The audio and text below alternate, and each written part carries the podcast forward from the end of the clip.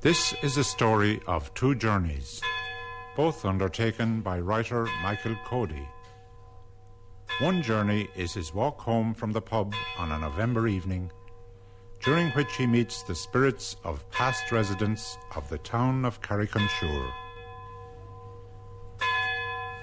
Khyber Pass, Laredo, and Moscow, and Oilcan, and Oxo, Bengal Lancer, and and Mary Gay Ball. On this grounded night I meet them all. In the second journey, Michael Cody travels in search of his great grandfather, who left Oven Lane in Carrick-on-Suir over a hundred years ago to make his way in America, leaving behind his only child. In fact, he was never seen again by his son. And he never communicated with his son for 30 years. And this was never forgiven. So, this is a story really of an unforgiven, a deep, unforgiven wound the wound of an abandoned child, Michael Cody, my grandfather. And I, I th- have, think about this and feel about it that of all the things that can happen to a child uh, in the emotional sense, abandonment and desertion must be the most terrible. Both journeys concern the ghosts of Oven Lane.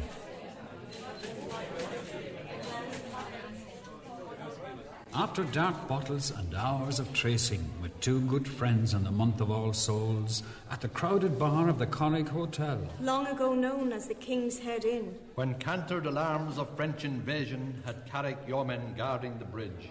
After the last of the rounds and yarning.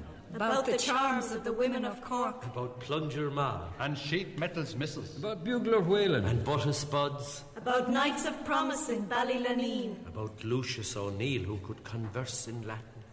After well worn jokes. And our phallic favourite. About the private NY tattoo of a patient. That has the nurse guessing. he's from the Big Apple. Until he invites her To stroke and see. That he hails from Newtown Mount Kennedy.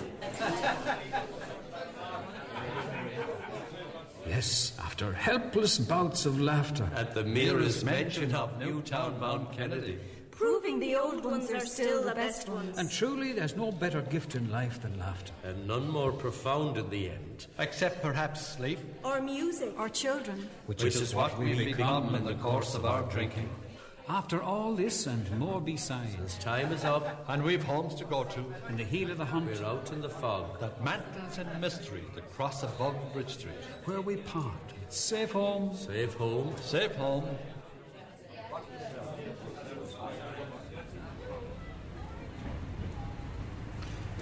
I've just stepped out of Main Street in Carrick-on-Suir and into Oven Lane, which is a, one of a network of small, ancient lanes directly from the main street in Carrick-on-Suir down to the quayside uh, of the River Suir. And I'm stepping back in time when I step into Oven Lane because it's a place that holds deep echoes from me out of the past of my family. And my story began here with the birth of my great grandfather, James Cody, in Oven Lane, just at the end of the famine in 1848. A famine child, you could say. And he became a boatman on the river here, plying the river between Carrick-on-Suir and Waterford City downstream, and Clonmel, which is uh, 13 or so miles above us upstream. Uh, his father was also a boatman. And uh, these men led lives of of great hardship, I would say. Their whole lives were dependent on the tides in the river and the traffic on the river, and uh, what they could earn from the river and the river trade. And my great grandfather was born in 1848, James Cody. He married in 1874 a woman called Mary Ager, who was the daughter of a shoemaker who became a servant. And they married in 1874 and had three children here in this lane. But that was only the beginning of a family tragedy which would begin here, happen here, and reach out later into America, where in many ways it would be replicated again. Then I'm on my own and heading toward the town clock salmon swimming above the west gate. That's seen every soul who ever set foot in this place. For a thousand years. including Cromwell, and William of Orange, Daniel O'Connell, And Mary spake easy. Cough No More, and Boylem and Oil, Faircamach, And Ping and Faithlock. Peggy's Leg, and Pull Through, the Sleepy Tailor, And all is well. Red Spinner, and Rattle the Latch, Sean and Wam, And Far Buck. Blue Lookout, and Hole in the Wall, Hatchet Thrushes, And Hot Fomentation. Pigeon's Milk, and Khyber Pass, Laredo, And Moscow. and Oil Can. and Oxo, Bengal Lancer, And, and Mary Game Ball. This grounded night I meet them all. My, my great grandfather, James, and his wife Mary, married in 74, 1874. And uh, they, shortly after that, they had three children in succession, three boys. And two of those died in infancy, and one survived. My grandfather, Michael Cody, survived. But with the birth of the third child, my great grandmother also died uh, she was pregnant at the time and she contracted a terrible disease, anthrax. And she spent two weeks in the workhouse hospital and four days in labour, which was really induced by the disease, and died herself. By then, her two younger children were already dead, and there was one boy left, my, uh, Michael Cody, aged five. So suddenly, this little boy was left without his two young brothers and without his mother. And two or three years afterwards, I think in 1885, his father James decided to go to America. He left the boy with his own father, that is, with uh, the boy's grandfather, who was also an old boatman living here. And that old man eventually had to go into a, a charitable institution here in Carrickshire called the Wadding Charity. And the little boy was in such uh, such a predicament that he had to be given permission to go in and sleep in the Wadding Charity with his grandfather. He continued at school, the Christian Brothers, where he was, they tell us, very bright, a very bright pupil. But his whole experience as a child was of loss and abandonment. Uh, terrible emotional trauma, I imagine. I never spoke to that man because he became my grandfather and he was dead before I was born. But this has been passed down to me in family memory through my father. And the real force of it for me, and I think what fascinated me about it and, and uh, obsessed me about it at a certain point in my life, was the thought of the child and his feelings. One of the things I was told was that on the morning my great grandfather James left this lane for America, he didn't wake his son. He left without telling him. There's old Dick Bromley, drunk as a lord. and fined in 1790 for leaving the whole town timeless for most of a month. Because he neglected to wind the clock. and there's Magdalene at the west gate, Hearing her own last act of contrition. under the wheels of a Crossley tender. And here's the Corpus Christi procession with incense and brass band and soul of my Saviour. Which hymn would you like? Asked Neddy Keevan, Him on the big drum, replied the young novice. And there was no word from America for 30 years. Until finally, one morning in this century, a letter arrived. By then, my grandfather was a man, married man, living in a house on the main street. He had married a shopkeeper's daughter and made a significant social uh, leap, if you like, from the lane to the street by marrying a shopkeeper's daughter. And at the breakfast table one morning in that house in the main street, an unexpected letter arrived from this lost man in Philadelphia. And I know about this because my father was a child sitting at that table watching this happen, and he never forgot the drama of the letter's arrival and what happened when my grandfather opened it and read its contents and found it was a, letter from his lost father in America 30 years on, and it was a plea for forgiveness. And my grandfather, Michael, having suffered the trauma of this, couldn't forgive his father. He tore the letter up and threw it into the fire. And my father, who was a child sitting at that table, never forgot the drama of this and told me of it when I was a child.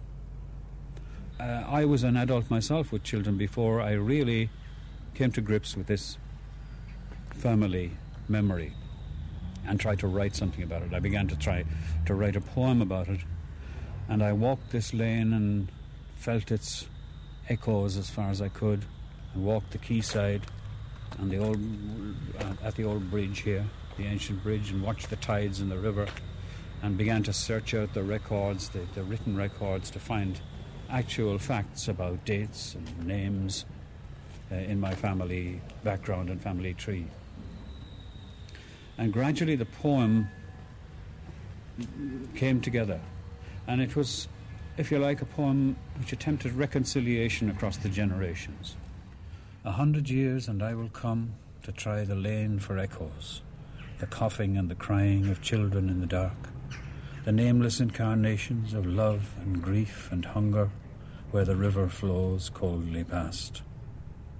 These broken There's my infant self in my mother's arms. The night Gyrie's garage became an inferno. Then, as if led on by remembered heat, I pick up the scent of deep, fat brine, and though it's hard to fathom north from south, my fog-bound nose navigates my mouth Into Ella's for black pudding and chips. Yes to the salt. And yes to the vinegar. before I reel out again. In billows of steam.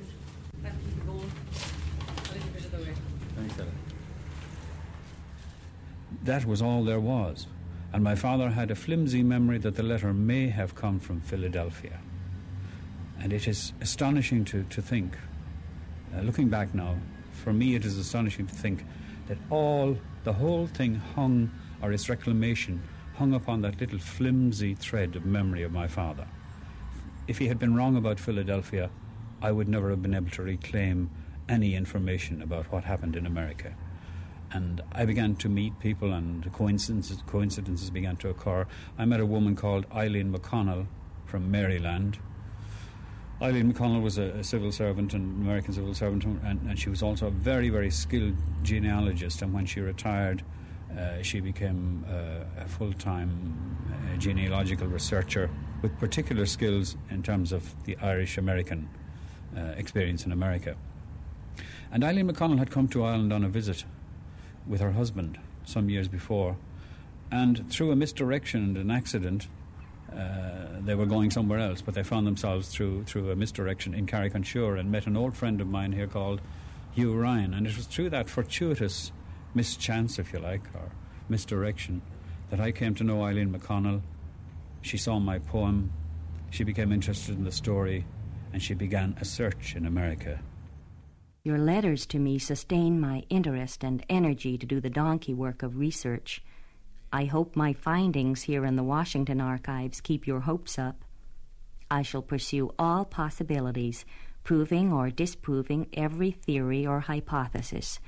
We need traditions, theories, every possible little thread to lead us on. And gradually, and piece by piece, over the course of two years, Eileen began to find bits and pieces, and we identified a man in, found in Philadelphia in the records and the census records and the street directories. And we recognized this James Cody was my lost great grandfather. And piece by piece, the story began to emerge. And the extraordinary thing is that he married another woman from this town, from Carrick-on-Suir, a woman named Mary Brunnock from just upstream of the town, also of a boat hauling family. By now, you have received my letter telling of the momentous discovery in the indexes of the marriage of James Cody and Mary Brunnock. I have sent to Philadelphia for the full record, as well as sending to Salt Lake City to view the microfilm from which the index was made. Just as the town clock, looming above me, out of the fog, starts to strike out midnight.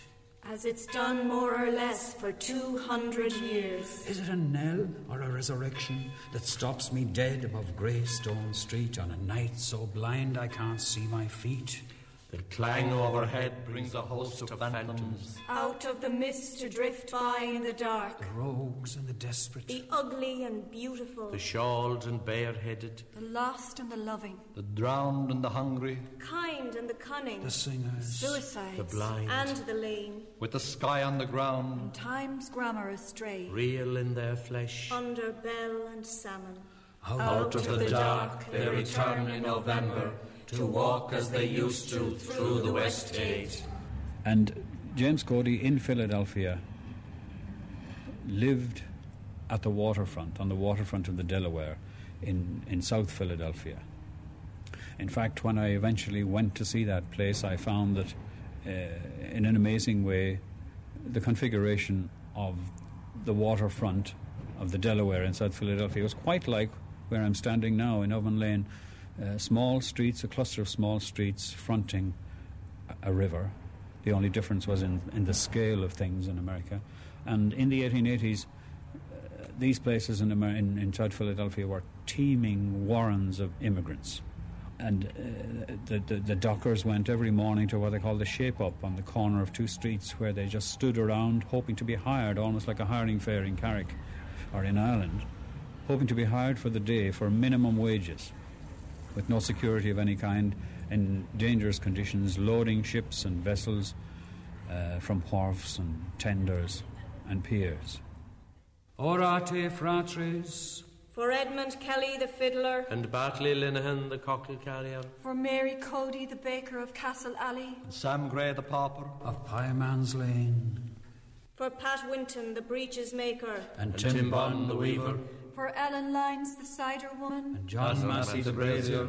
For Kate Connors the washerwoman, and John, John, Razzle the hatter. For Ned Torpy, the miller. And Hannah Connell the huckster. for Bridget Kelly the blind piper, And Rose Wade the servant. For Jim Haley, the brogue maker. And Liza Hickey the spinner. for Kate Hines the meal woman, And Tom Campion the grocer. For Will Kennedy, the innkeeper. And Pat Buckley the ostler. for Andy Hennebury the blacksmith, And Mag Ryan the breadwoman. For Con Ronayne, the Newfoundlander. And Grace Gall the butcher. for Mary Thompson the cheesemonger, And Isaac Toppin the nailer. For Patrick Lynch, the schoolmaster. And Jack Tomey the tailor. I Hear man now, Mark oh, Oivcock small, is rétig log of flahoil field. Each show the war for clogs spread on, is a gall hard ride and get the here. O Lord of life, accept all faults and show your magnanimity to all who under bell and salmon passed through the west gate year by year. Ken and I were down at the Library of Congress today, and I got the enclosed map Bird's Eye View of Philadelphia, 1888. I'm really enthused about its giving you a picture of James Cody's environment when he first went to Philadelphia. This was the world he knew after Oven Lane in Carrick. The Cody family in Philadelphia, my great grandfather James and his, his wife Mary, who had been Mary Brunnock, uh, they had three children. Uh, first of all, a son, also named James, uh, born in the 1880s, and another son named Joseph. And then uh, a daughter named Ellen. The daughter Ellen died after five months, but uh, in fact, worse was to come because in 1893 Mary was again pregnant and she died on a stillbirth after 24 hours in labour in 1893. Now, this meant that once again James Cody's second wife had died in childbirth. Also, after seven years of marriage, it was an amazing uh, replication of the Irish tragedy happening in South Philadelphia. And that left the man in a terrible predicament. He had two young boys, one aged three and one aged five, and he had just lost his second wife. He was living in this desperate world of scrambling for work on the waterfront and living in rented rooms. For Bill Murphy the cooper. and Will Daniel the snuff grinder, for Kate Hunt the milkwoman, and Bob Kiley the joiner, For Nan Coop the schoolmistress. and Will Crotty the craneman, for Jane Dwyer the ragwoman, and Tom Burke the distiller, For Charles Holliday the butter taster. and Tom Edmonds the tinker, for Will Connell the staymaker, and James Wall the master, For maltster, Ellen Sheehan the shoemaker. and Jim Cronin the saddler, for John Hannon the chaise driver, and Garrett Wall the skinner, For Maggie Rowe the haberdasher. and Tom Pike the sawyer, for John Stacey the printer, and Jack Sinnott the pavior, For Judy Stone the dressmaker. and Charles Byrne the waiter, for Jim Hayden the stonemason, and Will Kelly the glazier. A water day come out cuntas rake, and slush of scoil in Ashiree. Got Faris ban a work a shown, so you'll hard dread le line asleep. O Mother of God, keep ready account of this host of resurrected shades, all souls who saw the river flow and cross the old bridge in their day. In 1911, one of James's sons, his, his firstborn son, firstborn American born son, also James, died in his 20s of tuberculosis. And in 1915, just four years later, his second son, Joseph, also died of the same disease, uh, also in his 20s. That left James Cody alone in America, living in a boarding house. And in the census of 1910, we find him living in a boarding house, and by then he was in his 60s. And the census tells us that he had been almost half of the previous year unemployed. So he was he was obviously, by the standards of the time, too old by then for to be an effective worker, and he had no family left. And finally, six months after the death of his last American-born child, he himself died of alcoholism, of what the the the, the, uh, the, the death certificate described as alcoholic pneumonia and a broken hip. The Philadelphia Record, Tuesday, September 21st, 1915. Cody died.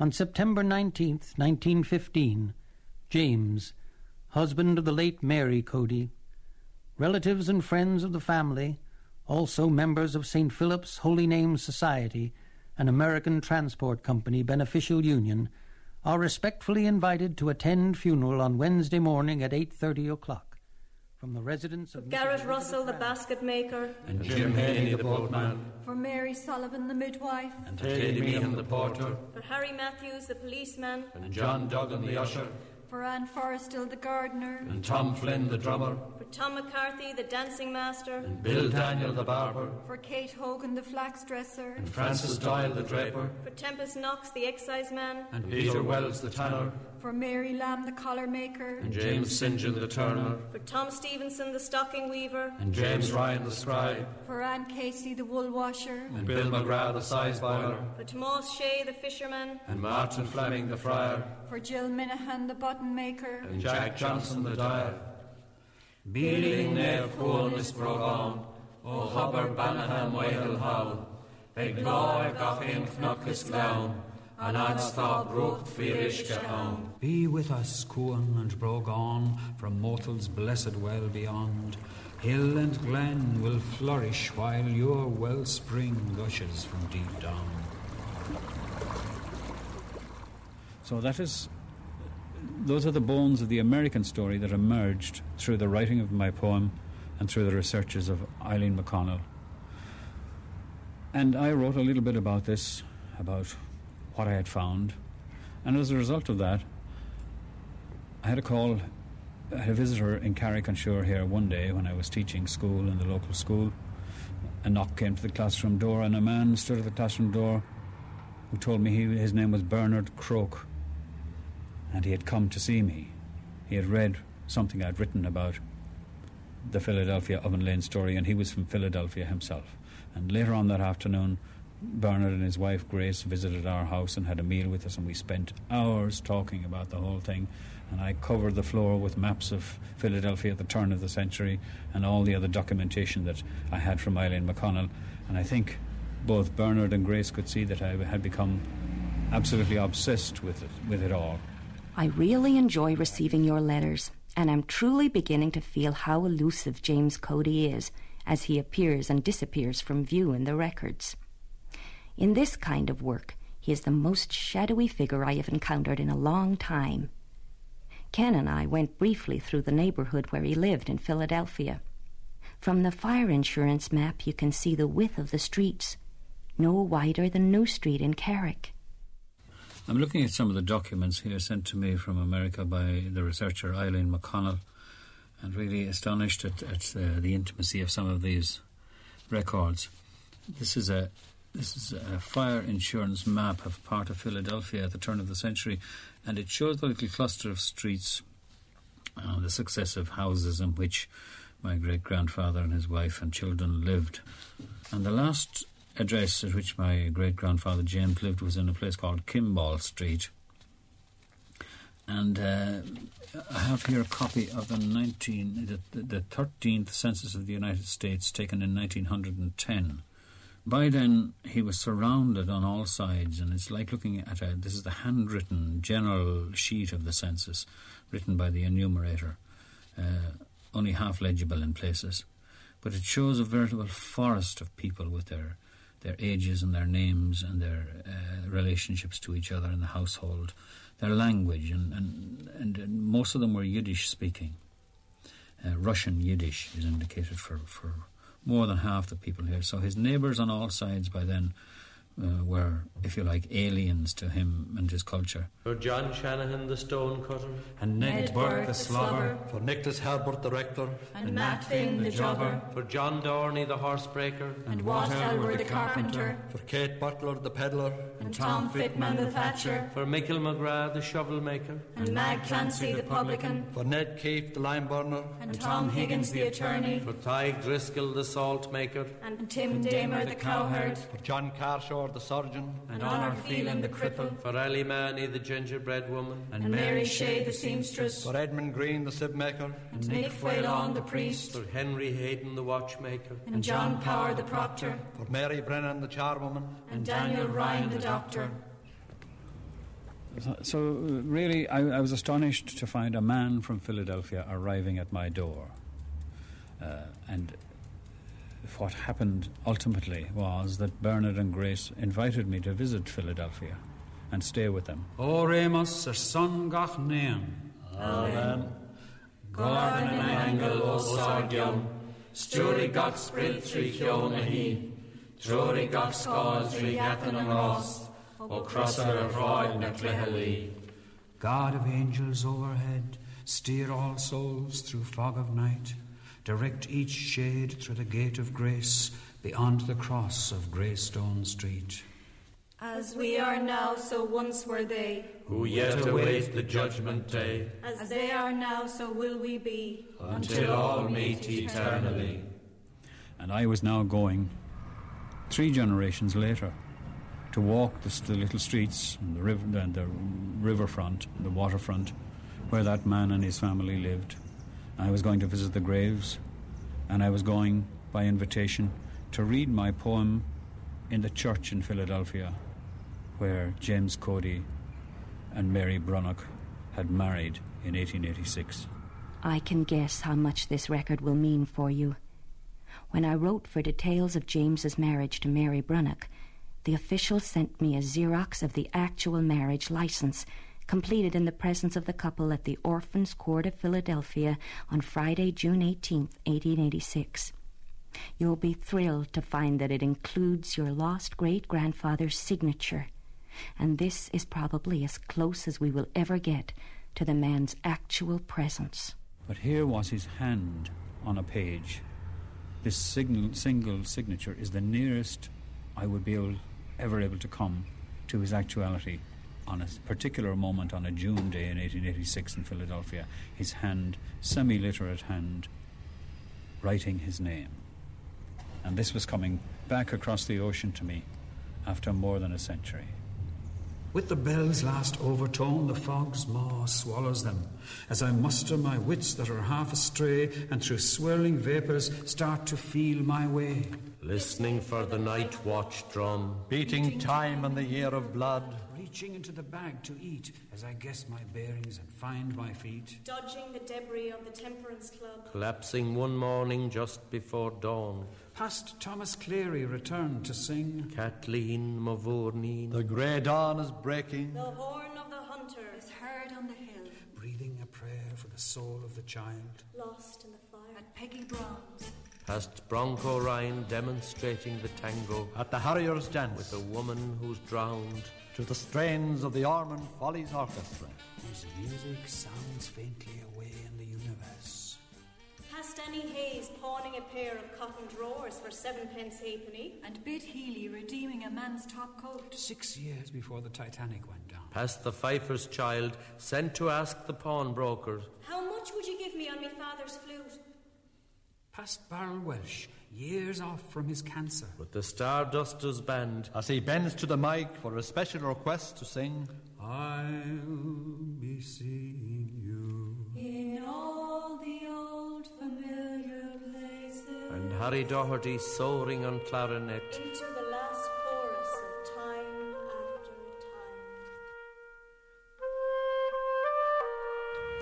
time. In, in going to Philadelphia in, in, in July of 1991, I was, I, I was conscious by then that I was completing a kind of symmetry of the imagination.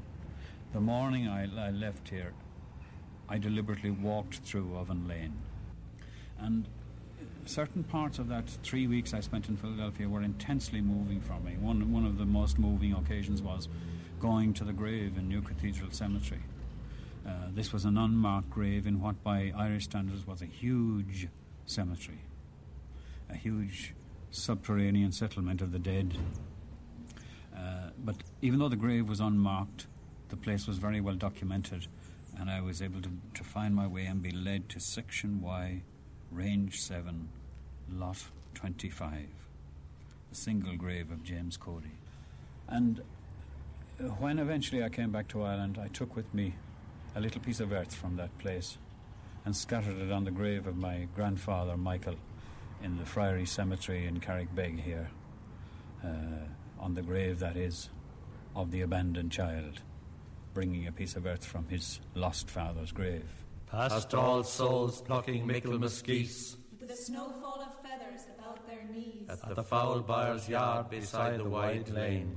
Past Mother Baptist, teaching me tables. And prayers before and after communion. Or me standing up in short pants on the desk at the top of the class for command performance. After she calls for a song with the surety. Codys were always musical. And I give. Down by the glenside, I met an old woman. Learned from my father before I was seven. Past Baptist recalling this when she's near 90. And no two stones at the school still standing. Past Tom the Bard in his bedroom, hoping For a night of ease from the cursed leg. And Peggy on her knees presenting a list. As long as your arm. To Our Lady and Saint Martin. Asking blessings on all she can think of. And also on all of those she's forgotten. Past the young oak the Bard and I planted one day in the garden in 84. Past the boat grounded in cabbage and onions. That he built himself to a passing chorus of. God bless the work. And when is the deluge? Past Tony Curry giving his gospel. The biggest flood ever in Carrick. Was the one that left the salmon on top of the town clock. One of the other great highlights of my stay in Philadelphia was a reading I gave of the poem which had brought me there, really. The poem which began it all. Uh, reading that poem in the church in Philadelphia where James Cody had married Mary Brunnock. And the occasion was something that I never thought I would be given. It was given to me like a grace because here I was standing on the altar steps of the church with a, with a candle lit by my side, reading the poem which had brought me there, and at the altar steps where, more than a hundred years before, my lost great grandfather had stood with Mary Brunnock to be married. An old man in some room in Philadelphia, reaching for words to bridge the ocean of his silence, pleading forgiveness of the child of Oven Lane. Silence was the bitter answer you were given every empty day until you died. By a breakfast table, my child father watched your son unseal his darkest pain.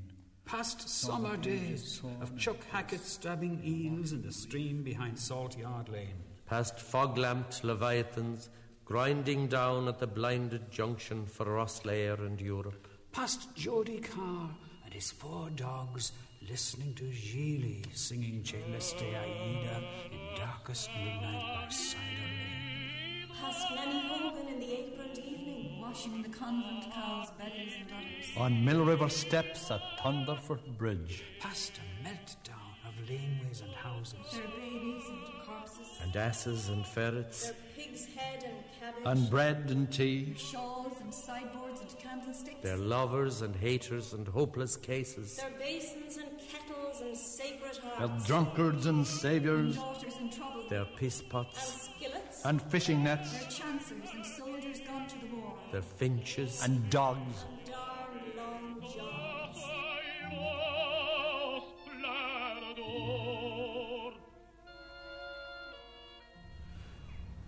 Astonishingly, I also found the Undertaker's record of his burial with all sorts of details about charges for washing the body, Cody, and providing the coffin, and uh, horse-drawn hearse to take the coffin out to the graveyard, and all, all sorts of other macabre details. I- I- strangely, I had more information about the dead man, the, the man's corpse, than I had about his living Three physical carriages, presence. one extra to West Philadelphia, nineteen dollars fifty cents. Pallbearer's bus, seven dollars. Embalming body, ten dollars. Advertising, six dollars. But I also looked up clothes, old newspapers in the Free Library of one of the great institutions of Philadelphia, the Free Library of Philadelphia, which dates from the last century. And I was able to look back on newspapers there and take, say, the day of my grandfather's marriage there in 1880, great grandfather's marriage in 1886, and find what was happening in the city in that day. Streetcar drivers demand weekly wage of ten dollars, with reduction of working day from fifteen to twelve hours. Mayor requests police to flush city gutters at least once a day during July and August. Negro lynched in Nebraska. Riots in Belfast, Ireland. I found for Jersey City sort of tickled to find that wife to uh, the great the great thing that was happening on the entertainment front in Philadelphia on that day was that Buffalo Bill's Wild West show was in town, and Buffalo Bill Cody. And I, I wonder to myself, what did James and Mary do on the day of their marriage? Did they perhaps go to to see Buffalo Bill's Wild West show on that day? So I was able to reclaim something of the immediacy of the day.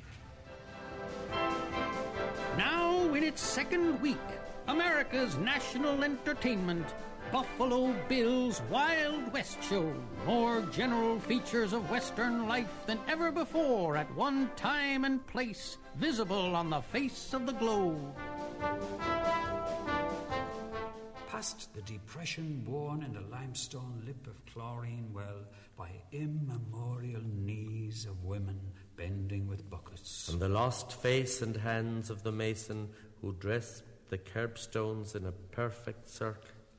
Past backlit clusters of men and boys playing pitch and toss for head or harp around the door at Foley's Forge. Past the tide turning unseen in the river, and a pair of otters sliding over the weir. Past my grandfather, leading the band from the opening day of Davin Park by houses whitewashed for the Eucharistic Congress.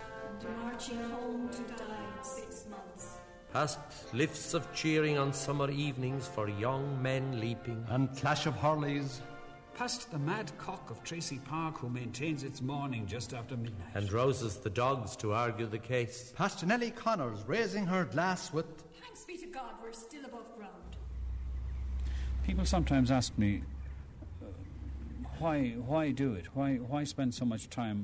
What is it about it that, that, that would make it so obsessive? And really, I don't know. I don't know the full answer to that, except that I feel that there's something about kinship, and there's something about the, the epic experience of Ireland and America in itself that, that, that, that fascinates me. And maybe I could also say that, that it has taught me something about reconciliation, about forgiveness in some way, even across the generations. Past Annie Roach rising her song about Napoleon overpowered at Moscow by the sleet and snow. Past Maggie Gray in fur coat and headscarf. Shuffling for bread and milk in the morning. Past the last train down from Limerick Junction, announcing itself to the man at the gates. past Johnny Cleary waking the dead. With oft in the stilly night, Past the best hopes of the John Paul II. Racing Pigeon Club. Snug on their perches. Past Mikey Callahan telling of tides and boatmen and drownings before his aside that he's a hardy 85 years strong. And riding a rally that's 71. past Daisy Bell dressed on the day of her wedding. And Bob Power hoisting a sack of spring salmon. Past Johnny Robinson, back from the grave to respin a yarn about three tinkers frying sausages at a crossroads. One Good Friday. Past my great grandmother's crucifixion, screaming the last of her four days' labour. At the birth of her death in the workhouse ward. I, I somehow feel I was enabled to resolve this and to be the actual physical embodiment of it, traveling from this river here, this riverside here of the Suir, to the great waterfront of the Delaware, walking those little streets in both places and uh, reclaiming lost lives which are part of me. And I was the namesake and the grandson of the abandoned child, able to do this, being given this to do, being able to answer the letter which had received no answer. Then up the incline of the poor house field, trying not to notice nameless clamour from the limbo of paupers locked in the dark, averting my eyes from the blind girl standing with her two bastard children. before the guardians. As they argue her pleas, be taken in. and tasting the last of the salt and the vinegar. On this eyeless night in the month of all souls, with a scatter of leaves at my feet to remind me I've hardly brushed more than a branch or two in the forested timescape of all that was, or is now, or will be, here in the valley of fathomless tidings, under the cairn cresting Slievenamon. Though I'm short of breath, it's last lap now, past the silver birch we planted together. Carrying every leaf of next summer. Perfectly folded, already in bud. Then in the front door and the hall with the Russian icon of the Mother of God of Tenderness, and upstairs to check on the innocent eyelids of Neil and Lucy and James. In their dreaming. Then into the bedroom to strip in the dark, turn back warm coverlet, and slide in at last to the drowsy embrace and the whispered welcome. Were there many below in the town? Now, all of these have gone into the dark, and I would try again to reconcile the hearts of which my heart's compounded with words upon a page. I send this telling out to meet the ghosts of its begetting, to release it from stone mouths of Oven Lane.